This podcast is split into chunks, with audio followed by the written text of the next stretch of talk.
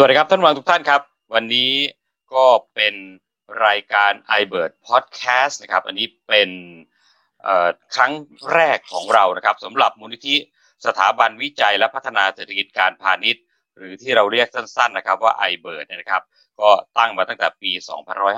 2552 งานนี้ก็จะเป็นครั้งแรกนะครับที่ เราจะเผยแพร่ข้อมูลข่าวสารที่เป็นประโยชน์สำหรับท่านผู้ฟังทุกท่านนะครับ ซึ่งท่านสามารถติดตามรับฟังได้นะครับ ทุกวันจันทร์ที่ 1 แล้วก็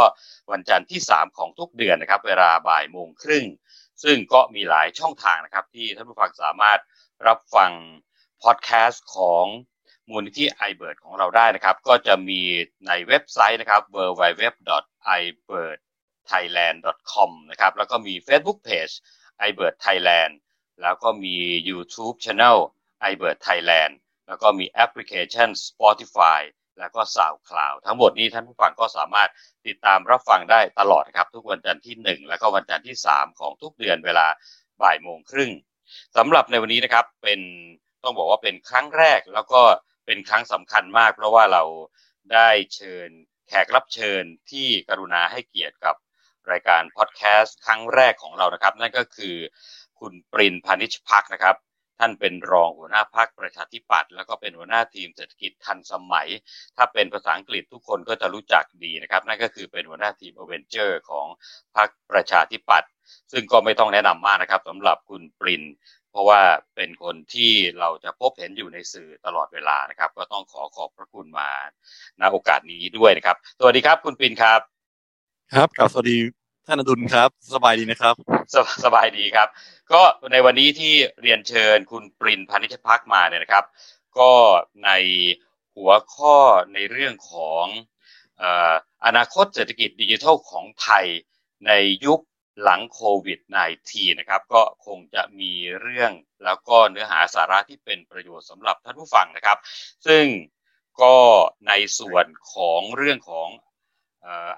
อนาคตเศรษฐกิจดิจิทัลของไทยเนี่ยนะครับ ก็อยากจะเรียนถามคุณปรินนิดนึงนะครับ ว่าแนวคิดในเรื่องของดิจิทัลอีโคโนมีแล้วก็การนำดิจิทัลเทคโนโลยีมาปรับใช้กับธุรกิจนะครับ ซึ่งตอนนี้ต้องถือว่าสำคัญมาก เพราะว่าก่อนหน้านี้นะครับ เราไม่เคยพบกับวิกฤตโควิด เนี่ยเราก็ส่วนใหญ่เราก็จะทำธุรกิจกันแบบปกตินะครับ แต่ว่าหลังจากโควิดเข้ามาใน ทั่วโลกเนี่ยนะครับก็ปรากฏว่า digital economy เนี่ยก็กลับมาสำคัญ แล้วก็เป็นตัวเร่งที่สำคัญนะครับที่ทำให้ภาคธุรกิจทั้งโลกเลยเนี่ยตอนนี้ปรับตัวกันหมดนะครับไม่ว่าจะเป็นในเรื่องของสตาร์ทอัพเรื่องของบล็อกเชนเรื่องของ smart farmer ต่างๆนะครับก็อยากจะเรียนถามคุณปริญญ์นะครับว่าตอนนี้เนี่ยแนวความคิดในเรื่องของการนำ digital economy มาปรับใช้ในประเทศไทยในช่วงของโควิด -19 แล้วก็หลังโควิด -19 เนี่ย ไม่ทราบคุณปริญญ์มีแนวความคิดยังไงบ้างครับ ครับต้องขอบพระคุณมากนะครับ ที่ทางไอเบิร์ดกรุณาให้เกียรติเชิญปริญญ์มาเป็นแขกที่มาแชร์มุมมองวันนี้จริง ๆ แล้วในมิติของ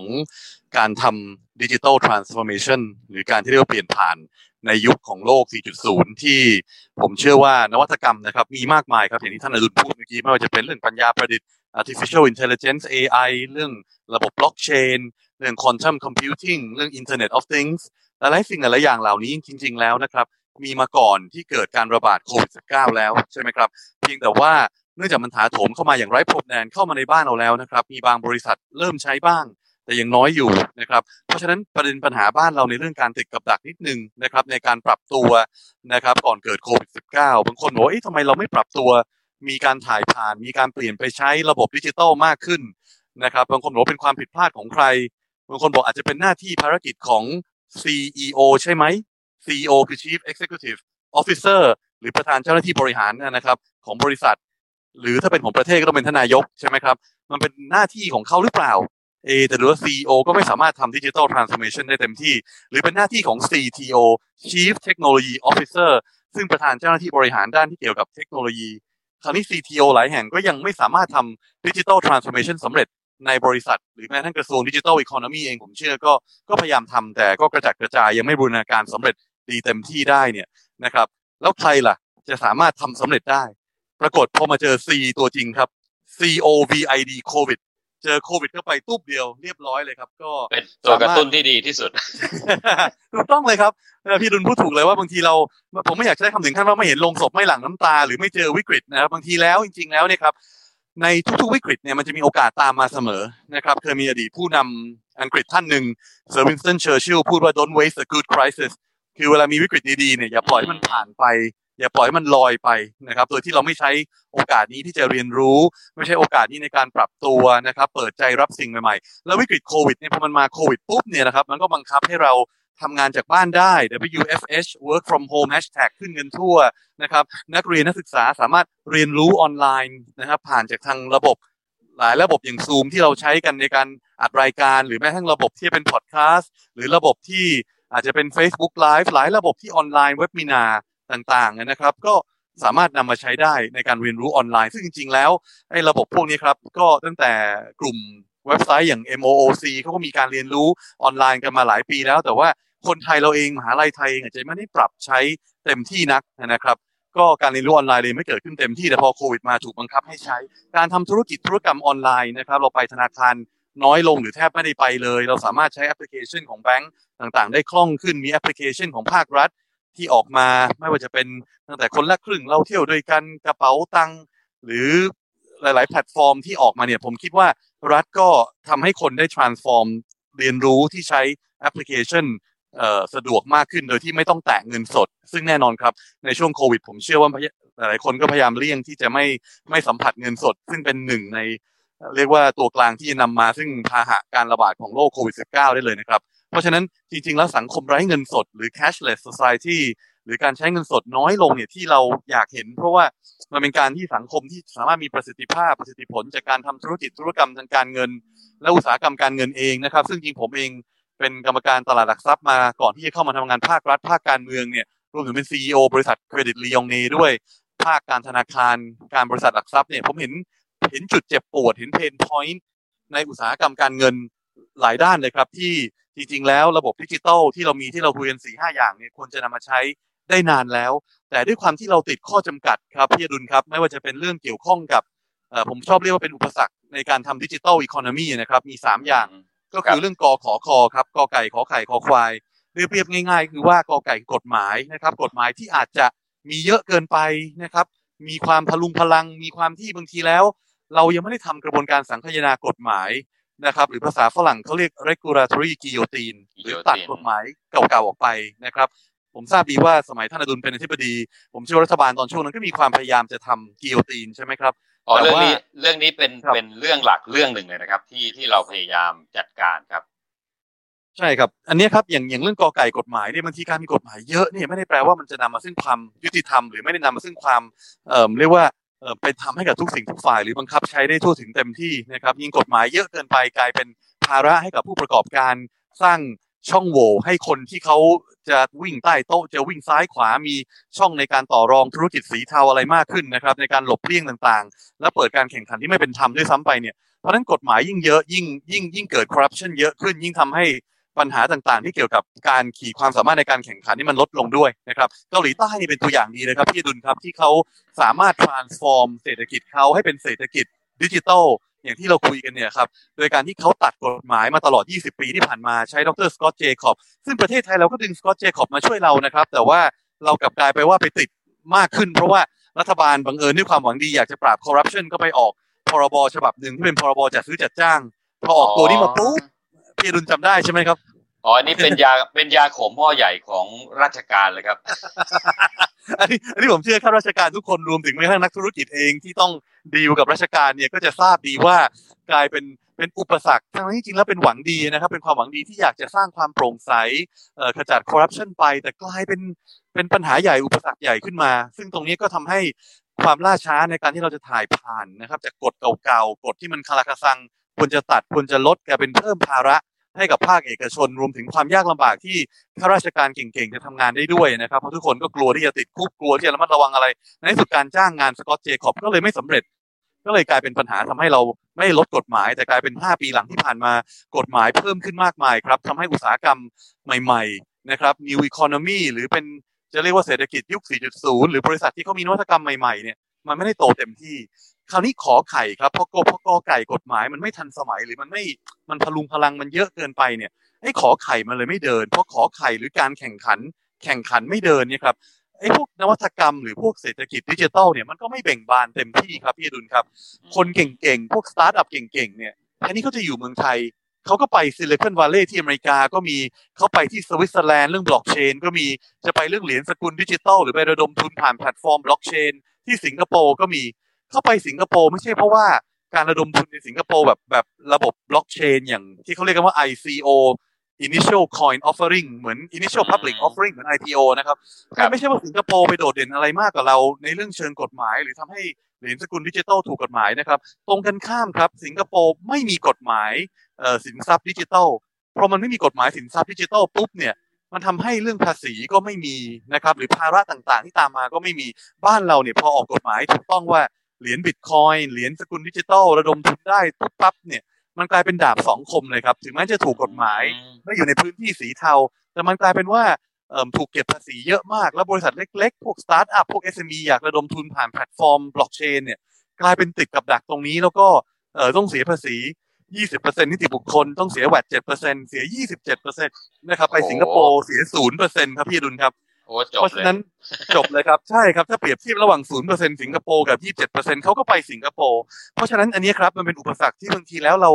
ทำอะไรเรื่องกฎหมายหรืออะไรออกมาเนี่ยเราคลอดออกมา โดยที่เราไม่คำนึงถึงว่าเพื่อนบ้าน รอบๆเราเนี่ยทำอะไรบ้างนะครับแม้กระทั่งประเทศอย่างเวียดนาม ซึ่งเขาก็เปิดใจรับครับเทคโนโลยีใหม่ๆ แล้วก็มีกฎเกณฑ์ที่ค่อนข้างจะเรียกว่าทันยุคทันสมัยและคล่องตัวทำให้กลุ่มสตาร์ทอัพหรือเทคโนโลยีที่เกี่ยวกับไฟฟ้าพวก ฟินเทคและอิเล็กทรอนิกส์ต่างๆนี่มันย้ายไปอยู่เวียดนามกันเยอะขึ้น การลงทุนด้านสตาร์ทอัพที่นั่นก็เลยเพิ่มขึ้น อันนี้ข้อที่สองขอไข่นะครับอ๋อเลยเข้าใจแล้วก็เลยเข้าใจแล้วว่าทำไมเราถึงไม่มียูนิคอนสักทีอ่า อันนี้ใช่ครับพี่รุนพูดถูกเลยครับ มันสองเรื่องนี้เป็นเรื่องใหญ่แล้วจริงๆแล้วสองเรื่องนี้มันทำให้ประเด็นถึงเรื่องคอควายนะครับคอควายก็คือความคิดนะครับความคิดหรือ mindset จริง ๆ แล้วยูนิคอนมันจะเกิดได้ หรือเศรษฐกิจดิจิทัลจะเกิดได้เนี่ยครับมันต้องมี คนที่สามารถลงทุนระยะยาวหรือในทุนหรือทุนที่เข้าใจความเสี่ยง รับความเสี่ยง แล้วก็เข้าใจบริบทว่าการลงทุนในอุตสาหกรรมดิจิทัลหรือเทคโนโลยียุคใหม่หรือสตาร์ทอัพเนี่ยถูกต้องครับความเสี่ยงสูง แต่คุณต้องเข้าใจว่านี่คือการลงทุนหรือ investment มันไม่ใช่ cost หรือค่าใช้จ่าย mindset คนไทยหรือความคิดเนี่ยชอบคิดว่าการลงทุนในอนาคต เพื่อจะเติบโตอย่างก้าวกระโดด หรือเพื่อจะเข้าใจเทคโนโลยีทันสมัย หรือเรียนรู้แล้วใช้มันเนี่ยลงมือทำเนี่ยคิดว่านี่คือค่าใช้จ่ายคือเป็นคอสพอคิดพอเราคิดเป็นคอสเป็นค่าใช้จ่ายปุ๊บนะครับ มันก็เลยเกิดความกลัว เกิดความระมัดระวัง เกิดความไม่กล้าแล้วยิ่งโอเคครับ มันก็เป็นดาบสองคมถ้าเราผ่านวิกฤตต้มยำกุ้งมา แล้วก็อยากจะเก็บเงินสดไว้เยอะๆ cash is king เงินกระแสเงินสดดี ซึ่งก็ไม่ผิดอะไรครับ แต่ว่าไอ้การที่เราเก็บกระแสเงินสดเยอะๆครับพี่อดุลครับ แล้วพี่คงจำได้เมื่อสมัย ที่เราเอ่อลดภาษีนิติบุคคลเมื่อสักแปดปีที่แล้วเนี่ย มีการลดภาษีนิติบุคคลจากประมาณสามสิบห้าเปอร์เซ็นจนตอนนี้เหลือยี่สิบเปอร์เซ็นเนี่ยให้ให้ทายว่าสิบห้าเปอร์เซ็นที่หายไปเนี่ยเอ่อที่ลดให้เนี่ย เอกชนทำอะไรครับ กับเงินก้อนนั้นพี่อดุลพอเดาได้ไหมครับครับเอ่อกลัวกลัวเดาผิดครับถ้าเดาเล่นๆได้แต่ว่าจริงๆแล้วเนี่ยปรากฏว่าสิบห้าเปอร์เซ็นที่หายไปเนี่ยเชื่อไหมครับ เข้าไปจ่ายเงินปันผลพิเศษหรือ special dividend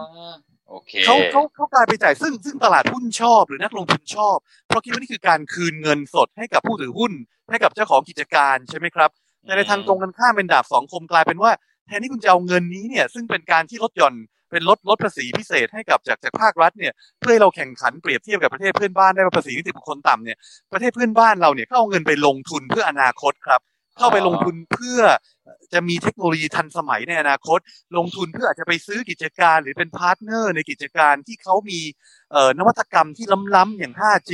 หรืออย่าง Big Data หรือการบริหารจัดการข้อมูลทันสมัย สิ่งเหล่านี้ซึ่งเมืองไทยเรายังขาด หรือเราขาดทรัพยากรมนุษย์เก่งๆนะครับในเชิงความคิด เราต้องสร้างคนยุคใหม่ใช่ไหมครับท่านอดุลก็ทราบดีว่า เด็กรุ่นใหม่เรียนเก่ง ไม่แพ้เด็กรุ่นเก่า แต่พอเรียนจบมาแล้วเนี่ย ประกาศนียบัตรปริญญาตรี ปริญญาโทปริญญาเอก หรือจบอะไรมามีกระดาษใบหนึ่งมันไม่ใช่ใบเบิกทางเหมือนเดิมแล้วนะครับ เหมือนเท่าในอดีต คือผมไม่เถียงว่าจบมหาวิทยาลัยดีๆ ก็ยังพอช่วยได้บ้าง แต่ว่าประสบการณ์นะครับ การลงมือทำความคิดสร้างสรรค์คิดนอกกรอบนะครับ กล้าลองผิดลองถูก สิ่งเหล่านี้ที่ทำให้อุตสาหกรรมดิจิทัลเศรษฐกิจด้านดิจิทัลเติบโตเบ่งบานได้เนี่ย ตรงนี้เราเลยขาดครับ เพราะว่าเด็กไทยก็เลยถูกตีกรอบนะครับให้ถูกตีกรอบอาจจะเป็นความเชื่อในโบราณหรือในยุคเก่าที่เราให้มูลค่ากับปริญญาบัตรหรือกับ MBA หรือกับความเชื่อต่างๆ ที่อาจจะคิดว่าต้องต้องต้องตามตามแนวที่ผู้ใหญ่ก่อนๆคิดไว้นะครับ ก็ต้องผสมผสานกัน ซึ่งผมคิดว่าตอนนี้ความคิดใหม่ ๆ ในเรื่องการศึกษาที่ต้องเปลี่ยนระบบการศึกษาต้องเปลี่ยนหลักสูตรนะครับ ต้องปรับเรื่องการลงมือทำ และสนับสนุนอาชีวศึกษาให้เป็นพระเอกมากขึ้น เพราะตอนนี้บางทีคนมองอาชีวะคนคิดว่าเอ้ย เป็นได้หลักสูตรที่ไม่เทียบเท่าปริญญาตรี ไม่เทียบเท่าปริญญาโท แต่จริงแล้วในยุคปัจจุบันที่เศรษฐกิจดิจิทัลจะเบ่งบานได้เนี่ยครับเราต้องการคนที่ทำเป็นนะครับลงมือทำมีประสบการณ์ สายอาชีพ สายวิชาชีพอย่างอาชีวศึกษาเนี่ยสำคัญมากครับคุณดุลครับนั้นก็ก็จริงเป็นอุปสรรคสามเรื่องใหญ่นะครับ แต่ว่าถามว่าหลังโควิดแล้ว ผมเห็นการปรับตัวนะครับ ผมคิดว่าคนไทยแล้วก็บริษัทไทยเนี่ยปรับตัวได้เร็วนะครับส่วนใหญ่ก็จะเรียกว่าเริ่มแล้วครับที่จะเริ่มพยายามจะเรียนรู้ขวนขวายหาความรู้ใหม่ๆ เริ่มที่จะบางบริษัทก็ลงทุนนะครับ บางบริษัทก็เริ่มต้องคิดยุทธศาสตร์ด้านข้อมูลยุทธศาสตร์ด้าน 4.0 หรือการใช้เทคโนโลยีทันสมัยมากขึ้น หรือเริ่มหา partner ที่เก่งด้านนี้มากขึ้นนะครับ แล้วเราก็เริ่มชินกับการใช้แอปพลิเคชันต่างๆนะครับ ก็อาจจะเป็นเรียกว่าโอกาสในวิกฤตที่เกิดขึ้นครับโอ้ดีมากเลยนะครับ ก็ พอคุณปรินพูดถึงเรื่องกอขอคอไอ้ก้างขวางคอเนี่ยนะครับ ก็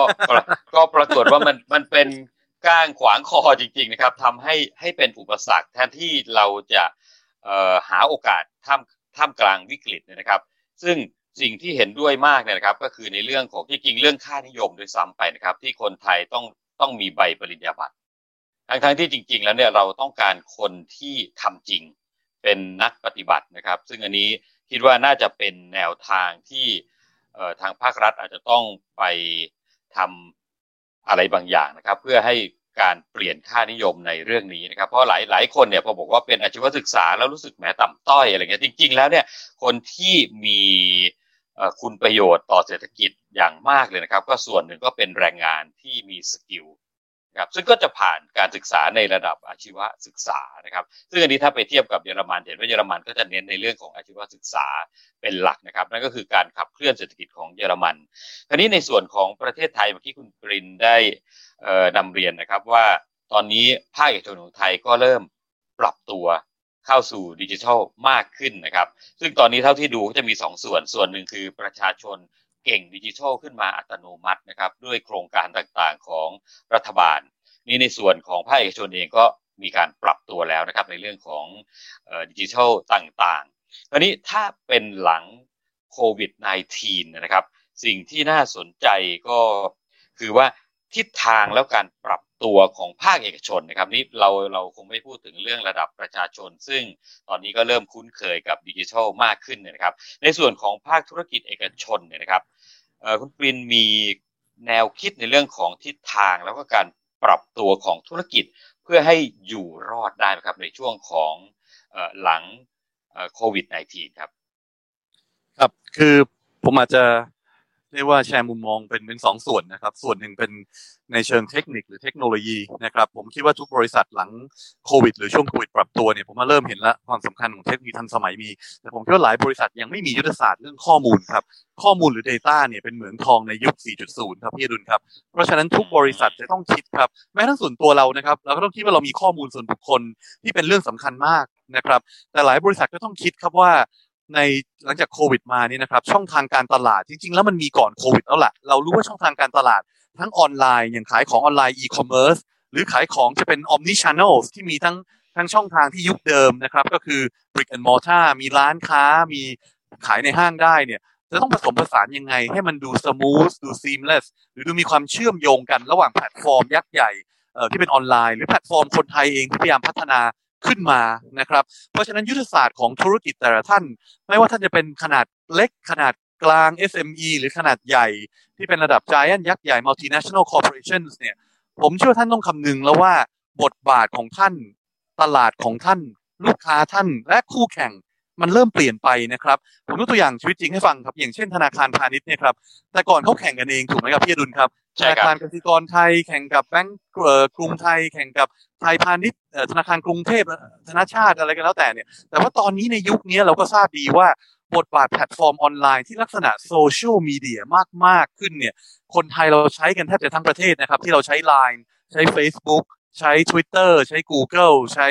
แพลตฟอร์มต่างๆ Instagram ด้วยใช่ไหมครับรวมถึง TikTok ในวัยรุ่นเนี่ยเพราะฉะนั้นแพลตฟอร์มเหล่านี้เนี่ยครับตอนนี้หลายแพลตฟอร์มมันก็เริ่มครับมีโมเดลที่มาทำธุรกรรมออนไลน์ มาทำธุรกิจที่เกี่ยวกับการเงิน เป็น mass financial services มากขึ้น เพราะฉะนั้นคู่แข่งของธนาคารก็กลายเป็นแพลตฟอร์มเหล่านี้ บางคนถึงขั้นเรียกว่าเราเข้าสู่ยุคของ social banking แล้ว คือเป็นยุคยุคที่พูดง่ายๆว่ามันไม่ต้องไปที่ธนาคารอย่างเดียว แต่ว่าแพลตฟอร์มโซเชียลมีเดียเหล่านี้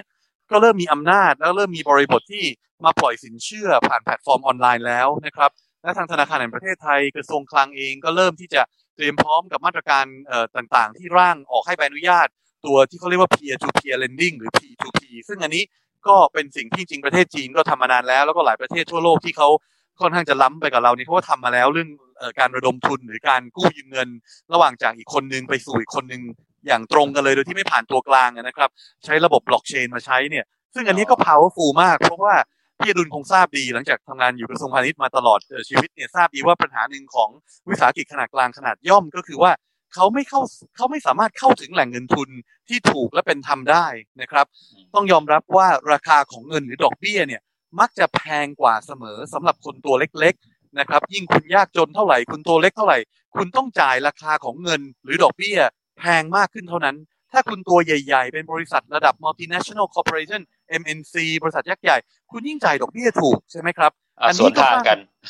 ใช่อ่าใช่เลยครับ เพราะฉะนั้นอันนี้สร้างความเหลื่อมล้ำมหาศาลครับพี่อดุลครับ เพราะฉะนั้นในเรื่องการเปลี่ยนผ่านที่ผมแนะนำบริษัทคิดก็คือว่าเอาละนี่เห็นไหมแบงค์คู่แข่งมาแล้วครับ เริ่มมาเป็นแบบนี้แล้วอนาคตคู่แข่งในมิติของร้านต่างๆ ร้านค้าปลีกต่างๆ เขาก็ไม่ได้แข่งกันเองแล้วใช่ไหมครับ ก็มีลักษณะการแข่งขันทั้ง ออนไลน์ทั้งออฟไลน์ ลักษณะอินฟลูเอนเซอร์ลักษณะใช้ YouTube channel มาขายของนะครับ คนขายของเก่งๆ หรือร้านค้าสวยๆ ตกแต่งร้านค้าสวยๆ ไม่ได้แปลว่าจะขายดีกว่าร้านค้าที่อาจจะไม่มีค่าใช้จ่ายเรื่องค่าเช่า หรือว่าค่าต้องมาเรียกว่าตกแต่งร้านหรือดีไซน์ในตรงนั้น แต่ต้องไปทำยังไงให้ YouTube ถูกแชร์เป็น viral หรือว่าของสินค้าที่ฉันขายเป็นสินค้าที่มันโดนใจหรือขายแล้วมันแบบ ใช้ประโยชน์ได้ยังไงได้เนี่ย ก็มีอินฟลูเอนเซอร์มี net idol มี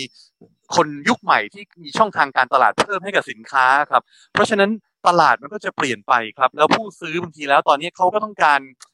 ต้องการอะไรที่เกี่ยวกับตัวเขามาก ๆ เป็นเป็นผมเรียกว่า me economy นะครับ me ก็คือ M me คือตัวฉันเองตัวฉันเองตัวฉันเอง คนรุ่นใหม่เนี่ยเขาต้องการรู้ว่าสินค้าเนี่ยมีประโยชน์อะไรแม้กระทั่งนโยบายจากภาครัฐเนี่ยเป็นประโยชน์อะไรกับตัวฉันกับพวกฉันหรือกับตัวฉันเพราะฉะนั้น ต่างๆ มันเป็นอาจจะเรียกว่า self-center หรือโฟกัส กับความเป็น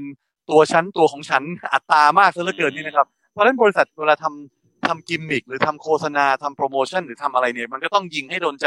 โฟกัสกลุ่มที่ถูกต้องมากขึ้นในบริบทที่การแข่งขันที่ผมเรียนนะครับแม้แต่อุตสาหกรรมท่องเที่ยวครับพี่อดุลครับ ประเทศไทยเราเราพูดนะครับ ว่าเราเป็นประเทศที่มีอุตสาหกรรมท่องเที่ยวที่นำรายได้ เข้าประเทศเยอะมากใช่ไหมครับแต่ความเป็นความเป็นจริงเป็นอย่างนั้นหรือเปล่า ความเป็นจริงอาจจะไม่ได้เข้าคนไทยหรือไม่ได้เข้าประเทศไทย แต่กลายเป็นว่าแพลตฟอร์มยักษ์ใหญ่ต่างชาติเนี่ยนะครับ ดึงเปอร์เซ็นต์รายได้ไปอยู่ที่เขาใช่ไหมครับไม่ว่าจะเป็นแพลตฟอร์มอย่าง booking.com แพลตฟอร์มอย่าง agoda ซึ่งโอเคครับเขาไม่ได้ผิดอะไร แต่ว่ามันเป็นกฎหมายของรัฐหรือเปล่าที่ยังไม่คล่องตัวในการปรับตัวแล้วเก็บภาษีได้เป็นเม็ดเป็นหน่วยจากคนเหล่านี้นะครับ ซึ่งเขาทำธุรกิจจริงๆอย่าง agoda เนี่ยก็ช่วยอุตสาหกรรมท่องเที่ยวในระดับหนึ่งในการหานักท่องเที่ยวมา booking นั่น booking นี่แต่ว่ามันทำให้ รายได้ตรงนี้ที่เขาก็เป็นแพลตฟอร์มยักษ์ใหญ่ทำไมคนไทยเราไม่มีแพลตฟอร์มยักษ์ใหญ่ท่องเที่ยวเอง หรือทำไมเราไม่สามารถเก็บภาษีจากกลุ่มเหล่านี้ได้ คือตอนนี้เราจะเก็บเฉพาะ VAT VAT 7%นะครับ แต่จะเก็บภาษียอดขายภาษีนิติบุคคล สิ่งเหล่านี้ก็เป็นเรื่องบริบทที่ที่ต้องเข้าใจว่าเราเห็นอุตสาหกรรมท่องเที่ยวมี Airbnb มาแข่งขันกับโรงแรมนะครับ มีแอปพลิเคชันต่างๆ ที่แข่งขันในอุตสาหกรรมท่องเที่ยวเนี่ย มันก็เป็นเรื่องบริบทของการปรับตัว และมองคู่แข่งในแบบใหม่ แม้กระทั่งอุตสาหกรรมรถยนต์ยานยนต์ใช่ไหมครับ อนาคตเรามีรถยนต์ไฟฟ้ามาแล้วเทสลาจะมาเปิดโรงงานที่เมืองไทยนะครับ อนาคตธุรกิจรถยนต์จะใช้ชิ้นส่วนน้อยลงในรถยนต์ไฟฟ้าเผื่ออนาคตจะมีรถยนต์ที่ไร้คนขับด้วยซ้ำไปเป็นออเป็นเป็นเป็นเป็นแบบ driverless automobile เพราะฉะนั้นต่างๆ เหล่านี้เนี่ยผมว่ามันมันไม่ได้อยู่ไกลเกินรอนะครับ แล้วเรื่องระบบแบตเตอรี่ไฟฟ้าสิ่งต่างๆ ซึ่งผมคิดว่าเราต้องคิดครับว่าบริษัทไทยเราเนี่ย เรามีกี่บริษัทกันเชียวที่ มองอนาคต และปรับตัวเองเพื่อธุรกิจอุตสาหกรรมในอนาคต ผมยกตัวอย่างชีวิตจริงอันนึงให้ฟังนะครับ อย่างบริษัทชื่อเดลต้าเนี่ยตอนแรกคนก็งงไปหุ้นเดลต้ามันขึ้นเยอะเหลือเกินปีนี้พี่พี่อดุลลงทุนในตลาดหลักทรัพย์อาจจะเคยได้ยินเหมือนกันว่าทำไมหุ้นเดลต้า D E L T A ที่เป็นหุ้นที่บริษัทไต้หวันเป็นเจ้าของใหญ่เนี่ยทำไมหุ้นมันพุ่งกระฉูดเยอะมากเลยพี่ดุลทราบไหมแปดแปดร้อยกว่าใช่ไหมครับ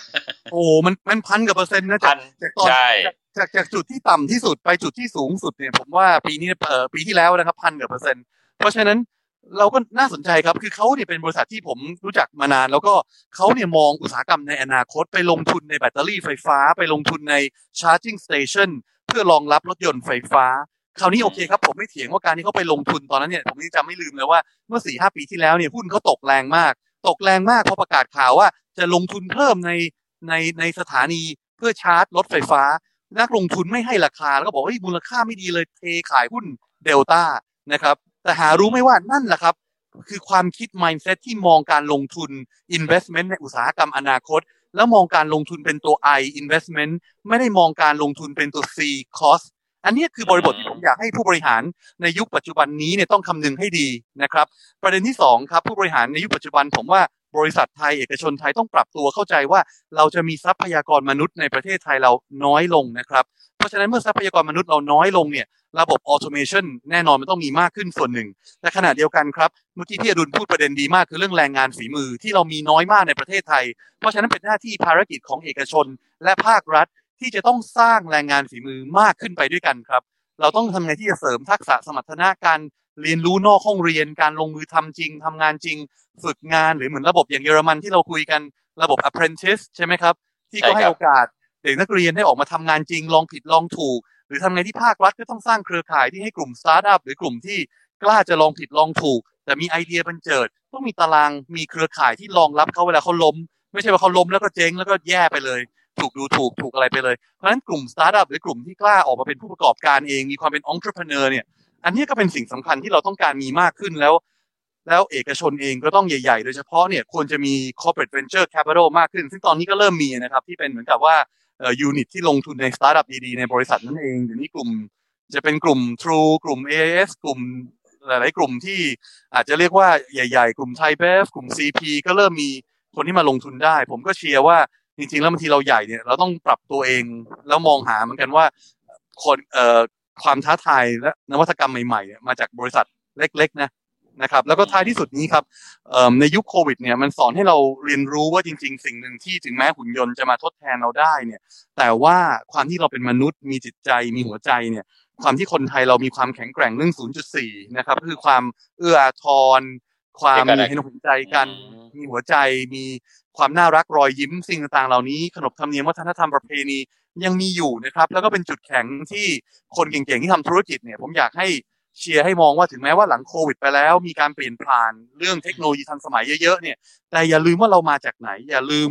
ศาสตร์พระราชาเศรษฐกิจพอเพียง การที่เรา balance ให้ดีประมาณตน ความที่เราต้อง สร้างภูมิคุ้มกันให้กับตัวเองนะครับ ความที่เรามีเสน่ห์มีจุดเด่นของคนไทย อัตลักษณ์ท้องถิ่นต่างๆ แต่เอาสิ่งเหล่านี้เนี่ยมาขายในแพลตฟอร์ม 4.0 ครับ อย่างการท่องเที่ยวเนี่ยเราเห็นชัดว่าบริษัทอย่าง Local Alike L O C A L A L I K Local Alike เนี่ยเป็นวิสาหกิจเพื่อสังคมที่ดีมากนะครับพี่ดุลที่ทำเรื่อง